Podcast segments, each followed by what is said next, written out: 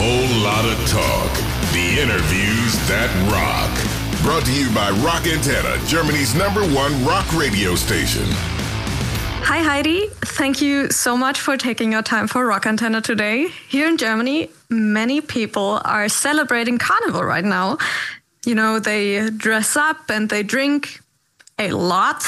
And ah. one of your new songs is called Carnival, but it doesn't seem to have a lot in common with costumes and drinking. Why did you choose that name? Uh, I love this entry to this interview. um, well, Carnival is actually um, just a kind of an a, an epic ballad on the on the new record. It's about um, when you live in a, some sort of relationship where you feel that uh, it just goes round and round and round and you keep on repeating the same mistakes and you're arguing about the same things and you you seem like you you can't get out of that uh, that spiral of negativity and it feels like you're just going on a carnival ride that uh, that just won't stop and you can't get off. So like a carousel like that's the thing that's turning around yeah and yeah. you can't get off. Okay, so it really doesn't have a lot in common with uh, the happy dressing up and everything. Um, but do you have a similar tradition to Carnival in Germany, in Norway? Well, I um, yeah, there is uh, like uh, some. There aren't any big events going on, but there's a lot going on with the kids in February. So I guess it's probably the same in heritage that uh, that you guys have. I don't. I have no idea why, but in February there's actually a lot of carnivals in schools and in classrooms and in kindergartens and so on. But um, I've still yet to be invited to a grown-up carnival, so perhaps I should come and visit you guys in Ger- Germany instead. Yeah, it's it's exactly like the kids also do it, but in some parts in Germany, like some parts of Germany are not interested at all in the carnival, and some are like for them this week is uh, the highlight of the year. So everybody dresses up and goes outside. It's crazy. Um anything you want or is it like do you have a tradition thing or why do you why is this well, there are some traditions, and I think it's a Christian thing, like start of fasting season and so on. And um, so this is like the week before fasting, and there are many traditions, um, like traditional, um, what's it called? Um, like traditional groups um, doing their uh, dances and costumes, and there are like a lot of people who go out as you know costumed as um, clowns or like anything at all, really. Okay. So, do you like dressing up in costumes? Yes. Yes, you do. Yes, so, I what do. would be your costume if you if you went to a carnival party today? Ah, uh, today it would be definitely be a superhero of some sort, and I love making up uh, superheroes. so you wouldn't be like a superwoman or something. You would be your own superhero. Yes. Yeah, yeah, yeah.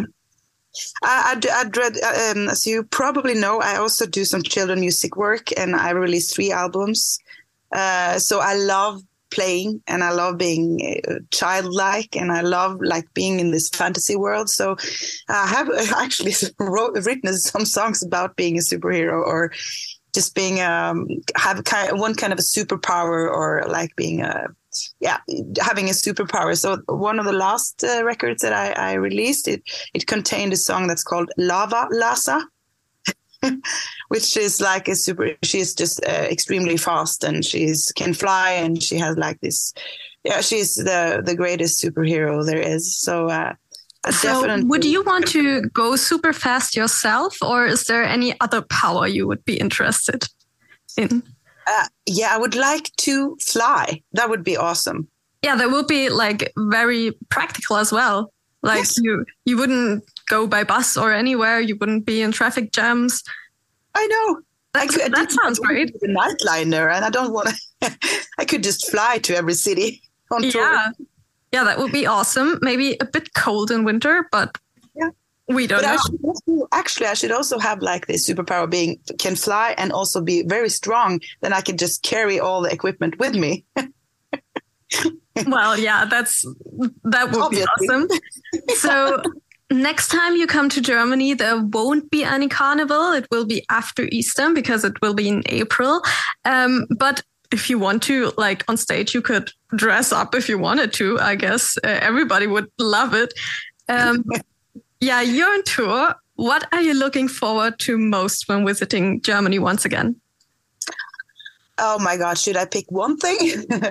I was actually talking to uh, my bandmates yesterday because I'm in Tromsø now. So um, I've been regularly meeting with them um, both last year and this year. And we were talking about just the fact that we actually haven't been outside the country, uh, the Nordic country, in like three years. So this is going to be awesome. And and to tour in Germany, uh, it sounds like a cliche, but it's it's one of the best countries that we actually visit. And it's uh, easy access to every city and the people are so generous and they have like this you know they, there's there's special kind of fans in germany. So we love being able to meet them again and to um, just meet everyone and feeling their energy and uh, yeah there's a special kind of energy in germany i guess germans all over uh, all over europe so it's it's uh, this is actually a, we we are talking from experience. well, nice to hear. I guess Germans are um, maybe very just very grateful when somebody visits from uh, from outer Germany. So. Um, yeah, do you have any any favorite? Do, do you have a favorite city you've visited in Germany, by any chance? No, uh, there's no it's actually it's it's a, it's different kind of feeling you know. We we we did a show in Schraub bar and which is kind of small uh, off uh, off the grid kind of bar. And then we do of course backstage in Munich and and in Berlin. And so it's just different kind of uh, vibes. Uh, but that is one of the most exciting thing about Germany and touring in Germany because you are visiting cities, small. You call it small cities, but it's like two, three hundred thousand, and it's kind of a big city in Norwegian scale. so we just what? It's a big city.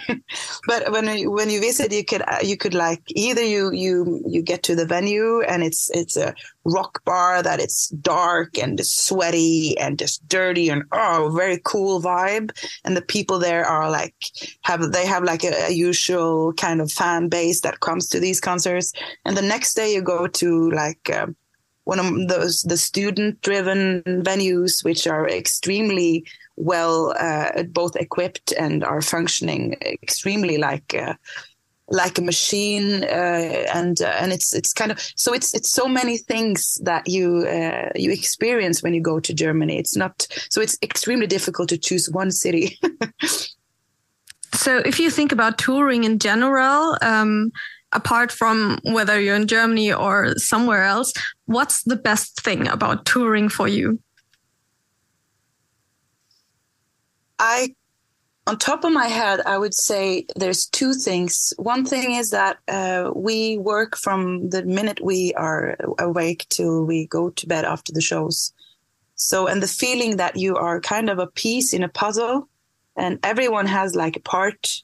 And if if the drummer can't make it to the get in, then everything just collapses in a way. Or we we, we fix it, fix it, of course, but you feel like kind of a you feel like a part of something that is very strong and, and the function of the whole group is very like we are very connected on the tour uh, and that feels amazing so everyone is like um, really really important um, and the other thing is of course that there's no equal concert uh, at all. So so it's exciting to go up on stage and to to know that the audience has they, they play such a big part in if the concert is going to be effing amazing or very good or well it's not so much energy or so so uh, so it's it's exciting to go on, on stage and just feeling the energy from the crowd because it's it has actually a lot to do with our performance as well. So it's it's kind of a team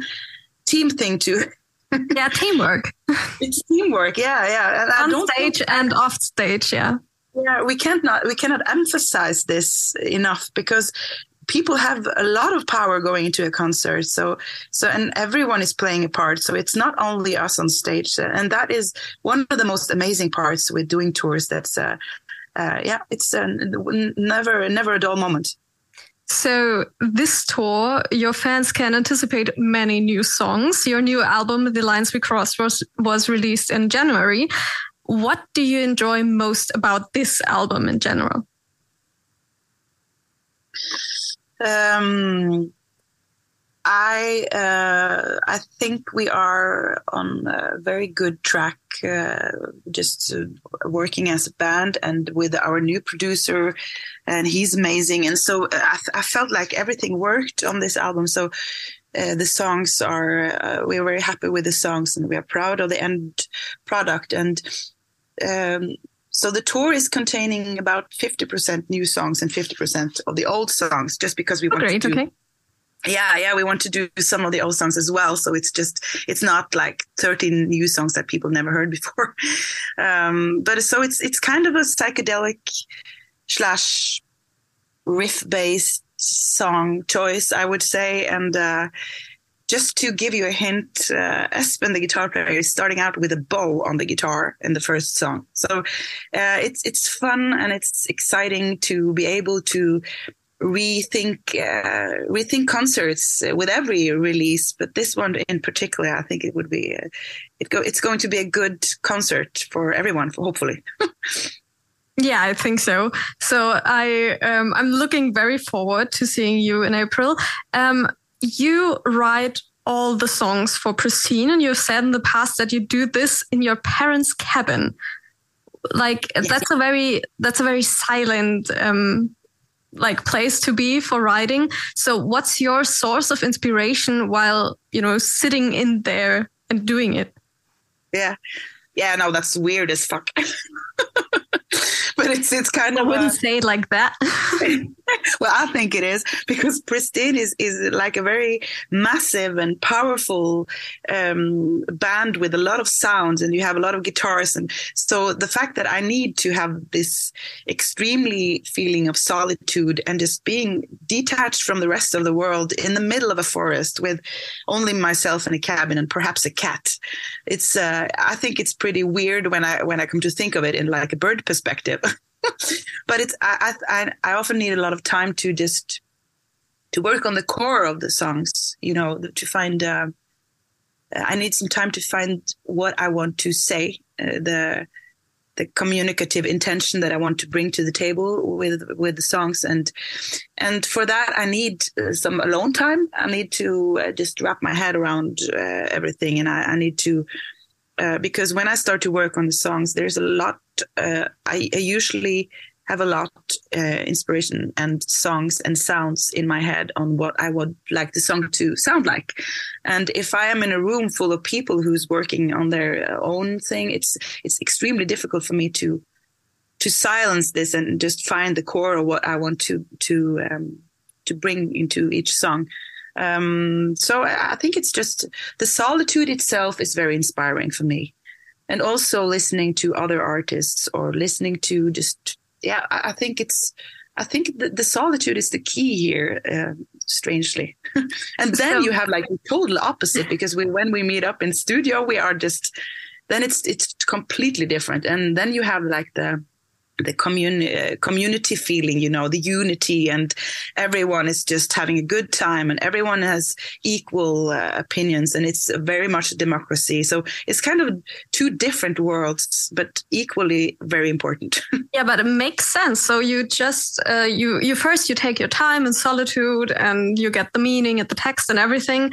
And then when you're together of course there will be the power and everything coming into your songs that we all love but what's your favorite song on this new album? There's two. Um, first, I would say "The Loneliest Fortune." That's Why? definitely. yeah, because it was the hardest to write. I, I still remember the first time that I, I, took the guitar and started just playing around on this idea, and it is. Um, uh, it's one of the most personal songs on the album, and uh, it's strange that I, am I'm, I'm saying that song in particular because that one was the hardest to write and the most. Uh, um, you you you have to dig so deep in some of the songs that you write as an artist, and and that one is the most deep. And you have to write about songs that of, about topics that you're perhaps shameful of, or you're not so proud of, or it's just in general painful. So, but still, I feel it. I feel like kind of um, it's the most authentic version of myself uh, in a good or and and a bad way. uh, and also, I like the contrasts uh, because it it goes from being like very minimalistic and um, just um, me and uh, and it's very small type of sound to to a contrast uh, from the middle of the song and out which kind of represents my my path this last year and the fact that i'm i'm um, a person is so many things you know it's we're not only one side or the other so i feel like this song is kind of representing both being extremely vulnerable and shameful and uh, just uh, hurting and on the other hand it's like yeah it's uh, standing with your back straight and your head high and okay so this is the way i'm going um, yeah, so it's, it's a, kind of a strong and a weak song or a small song. Yeah, it's a beautiful song. But you said you had two favorites. So what's favorite song number two?